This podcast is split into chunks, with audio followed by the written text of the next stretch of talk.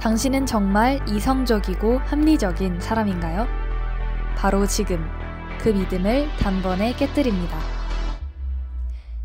안녕하세요. 더 정확하게 세상을 바라보는 방법을 탐구해 나가는 우리가 보는 가짜 세상의 DJ 한나입니다. 먼저 방송 청취 방법 안내입니다. 여배 홈페이지 yirb.연세.ac.kr에 들어가셔서 지금 바로 듣기를 클릭해 주시면 되겠습니다. 또 사운드 클라우드에서 저희 방송을 비롯해 다른 YIRB 방송들도 들으실 수 있으니 많은 관심 부탁드립니다. 여러분 혹시 축구 경기 자주 보시나요? 꼭 열성 축구 팬이 아니더라도 골대 앞에서 페널티킥을 차는 선수들의 모습은 한 번쯤 보셨을 겁니다. 이스라엘 학자 마이클 바일리는 축구 경기에서 페널티킥을 차는 선수들을 유심히 관찰했는데요. 대략 3분의 1은 공을 골대의 중앙으로 3분의 1은 왼쪽으로, 나머지 3분의 1은 오른쪽으로 차는 것이 밝혀졌습니다. 그렇다면 공을 막아야 하는 골키퍼는 어땠을까요? 마찬가지로 세 가지 상황에 대해 같은 확률의 움직임을 보였을까요? 신기하게도 골키퍼들 중 절반은 왼쪽으로 몸을 날렸고 절반은 오른쪽으로 몸을 날렸습니다.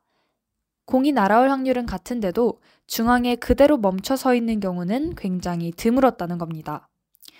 도대체 왜 이런 일이 일어나는 걸까요? 그 이유는 생각보다 쉽게 짐작할 수 있습니다.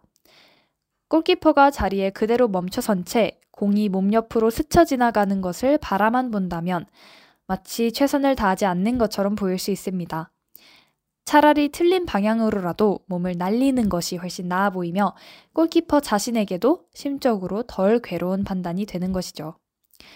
아무런 소용이 없더라도 행동을 보여야 할 필요성을 느끼는 것. 이것을 우리는 행동 편향이라고 부릅니다. 행동 편향은 똑같은 결과, 아니 심지어는 더 나쁜 결과가 나오더라도 가만히 있는 것보다는 행동하는 게 낫다는 믿음입니다. 환자에게 병에 대한 치료를 진행하는 선택지와 치료를 진행하지 않는 선택지가 동시에 주어진다면 많은 사람들은 치료를 진행하는 방향을 택합니다. 설령 임상실험이 치료의 효과를 증명하지 못했는데도 말이죠. 앞서 축구 경기의 예시를 소개했었는데요. 축구뿐 아니라 야구에서도 이런 행동 편향을 찾아볼 수 있습니다. 저는 한때 프로야구를 열심히 봤었는데요. 야구에 대해 조금이라도 아신다면 아마 번트가 무엇인지도 알고 계실 겁니다. 보통 우리가 떠올리는 야구 선수의 이미지가 날아오는 투수의 공에 대해 있는 힘껏 배트를 휘두르는 그런 모습이라면 번트를 댈 때 타자는 자기가 아웃될 것을 감안하고 1루나 3루에 나가 있는 주자를 위해 배트를 가로로 잡고 날아오는 공을 툭 건드립니다. 하나의 전략인 셈인데요. 주로 희생 번트라고 부르게 되죠. 야구 경기를 보다 보면 꽤 흔하게 볼 수 있는 장면이지만 동시에 희생 번트 무용론이라는 게 존재한다고 합니다. 야구 통계를 과학적으로 분석하면 희생 번트보다는 그냥 하던 대로 힘껏 배트를 휘두르는 것이 더 유리한 전략이라는 주장이죠. 실제로 한 스포츠 경제학자가 미국 메이저리그에 약 4만 5천 개에 달하는 상황을 분석했더니 번트를 성공한 1사 2루에서의 득점 확률이 41.5%인 반면 번트를 하기 전 상황이었을 무사 1루에서는 득점 확률이 44.5%로 더 높았다고 합니다. 굳이 희생 번트가 효과적이지 않다는 것을 바로 보여주는 데이터인 것이죠.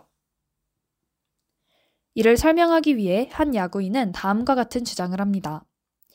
무사 1루나 무사 1, 2루에 희생 번트를 대지 않고 강공을 펼쳐 병살이 됐을 경우 이는 감독의 작전 실패라는 인상을 줄 수 있다. 이에 반해 번트를 실패했을 경우는 감독이 아니라 선수의 책임이 된다. 번트가 성공해 1사 2루가 된 뒤 후속타가 이어지지 않아도 역시 선수에게 비난이 쏠린다. 희생 번트는 안정적인 득점원이 아니라 감독직 유지에 안정적 역할을 해주는 면피용 작전이다. 행동 편향은 이런 면피용 작전의 심리를 잘 나타냅니다. 미국 철학자 잭 보에는 그런 성향의 심리적 메커니즘에 대해 다음과 같이 설명합니다. 아무것도 하지 않고 있다가 불운을 느낄 때 느끼는 부정적 감정은 실제로 무언가 행동을 하고 나서 불운을 겪을 때 느끼는 부정적 감정보다 더 크다. 불운이나 실패를 겪을지언정 그래도 최소한 노력은 했잖아 라고 말하고 싶은 것이다. 그냥 가만히 있어도 좋은 결과로 이어질 가능성이 있는데도 말이다.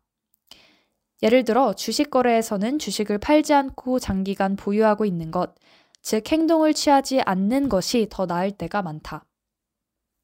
하지만 고객이 보기에는 증권 브로커가 뭔가 행동을 취해야만 그가 신뢰할 만한 사람으로 보인다.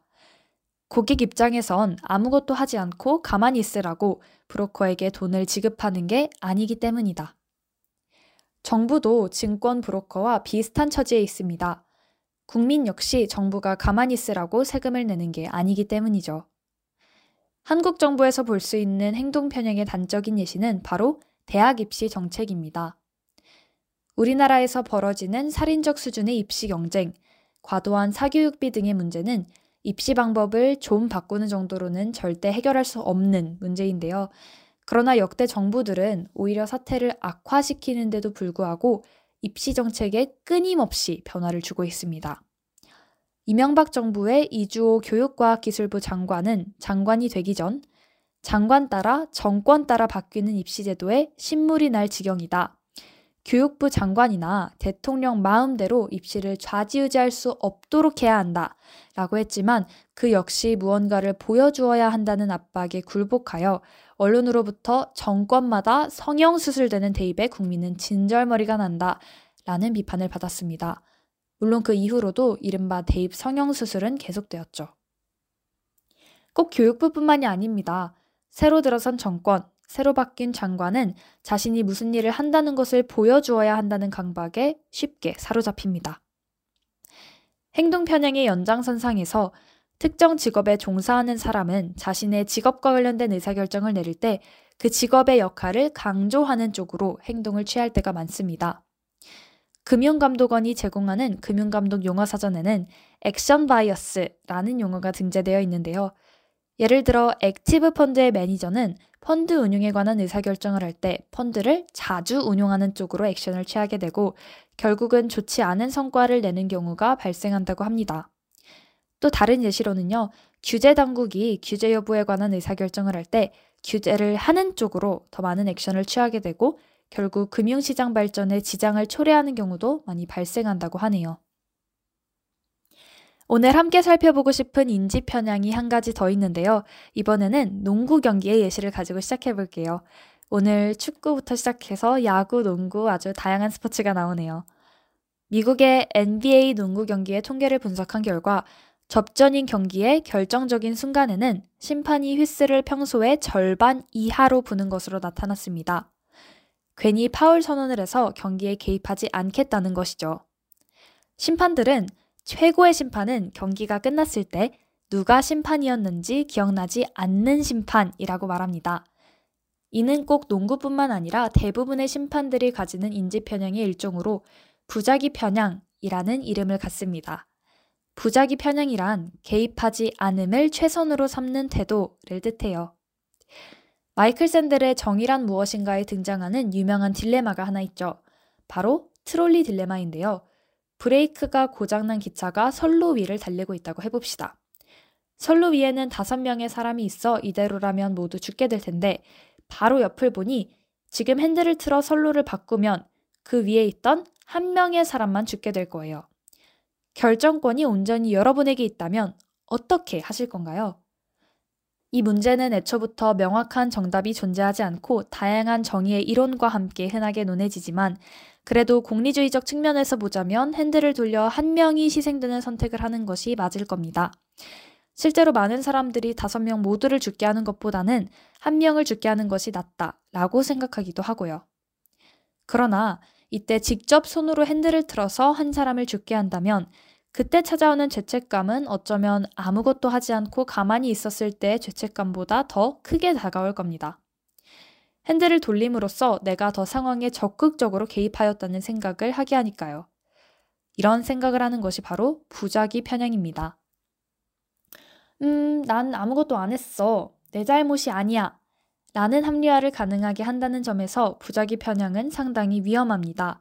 경계해야 하는 대상이죠. 부작위 편향은 가만히 있으면 중간은 간다 라고 생각하는 손실 회피 편향과도 통합니다. 손실 회피는 얻은 것의 가치보다 잃어버린 것의 가치를 더 크게 평가하는 것을 말해요. 예를 들어, 만 원을 잃어버렸을 때 느끼는 상실감은 만 원을 얻었을 때 느끼는 행복감보다 더 크다는 것입니다. 정서적으로 약 두 배의 차이가 난다는 실험 결과도 존재해요. 조기 검진을 통해 유방암을 발견해야 한다 라는 메시지를 전하는 캠페인이 있다고 해봅시다. 이때 매년 유방암 검사를 하면 암을 조기에 발견해 제거할 수 있다 라고 말하는 것보다 당신이 매년 유방암 검사를 하지 않으면 발병 가능성이 있는 암을 조기에 발견해서 제거하지 못하는 위험을 감수하게 된다. 라고 말하는 것이 훨씬 큰 효과를 발휘한다고 합니다. 이러한 편향이 우리 삶에 미치는 영향을 결코 만만하게 보아서는 안 됩니다. 만약 제약회사가 신약 개발을 통해 사회에 기여해야 함에도 불구하고 신약이 가져올 수 있는 부작용에 대한 소속이 두려워 포기한다면 이는 인류의 건강과 관련하여 매우 큰 손실일 것입니다. 하지만 현실을 보면 신약의 부작용에 대한 처벌은 존재하는 반면 신약을 개발하지 않음으로 인해 책임을 묻고 처벌하는 사회는 없죠. 부작위 편향과 앞서 살펴본 행동 편향은 언뜻 보면 서로 반하는 성향처럼 보이는데요. 꼭 그런 것은 아닙니다. 롤프 도벨리는 그 둘의 차이에 대해 이렇게 설명합니다. 행동 편향은 어떤 상황이 불분명하고 모순적이고 불투명할 때 작용하는 반면 부작위 편향은 대개 통찰 가능한 상황에서 나타난다. 다시 말해 예측할 수 없는 미래의 폐해는 행동을 통해서 예방하려고 노력하지만 예측할 수 있는 폐해를 예방하는 것은 우리에게 강한 동기를 부여하지 못한다 라고 말이죠. 이렇게 들으면 행동 편향과 같은 인지 편향은 우리가 경계해야 하고 멀리해야 할 태도처럼 느껴집니다. 물론 경계하고 조심해야 하는 것 정말 맞는 말이죠. 그런데 행동 편향에 대해 이것저것 찾아보던 도중 흥미로운 칼럼 하나를 읽게 되어 여러분들께도 소개해드리고 싶어요. CEO 뉴스 이재용 기자의 행동 편향을 강화하라 라는 칼럼입니다. 아니, 편향을 강화하라니 도대체 무슨 이야기일까요? 그는 행동이 성공을 만든다. 성공한 사람들은 행동이 앞선다. 라고 주장합니다. 성공하고 싶으면 생각 단계에서만 그치지 말고 실천으로 옮기라고 말이에요. 행동 편향을 한층 강화해 자기 인생에 성공 발자국을 남기라는 이야기. 행동 편향에 대한 신선한 관점인 것 같아요. 아무것도 하지 않고 가만히 있는 것처럼 보이기 싫어서 무작정 행동하기를 선택하는 것은 좋지 않으나 가끔은 나 자신을 위해서 뭐라도 해보는 그런 태도도 필요하다고 느껴지네요. 행동 편향과 부작위 편향 사이에서 어느 쪽에도 쉽게 기울지 않고 지혜로운 판단을 내리는 우리가 되길 바라면서 오늘 방송 마치겠습니다. 오늘 저와 함께 해주신 청취자 여러분 대단히 감사합니다. 다음 주 화요일 오전 9시 또 다른 이야기로 다시 찾아뵙겠습니다.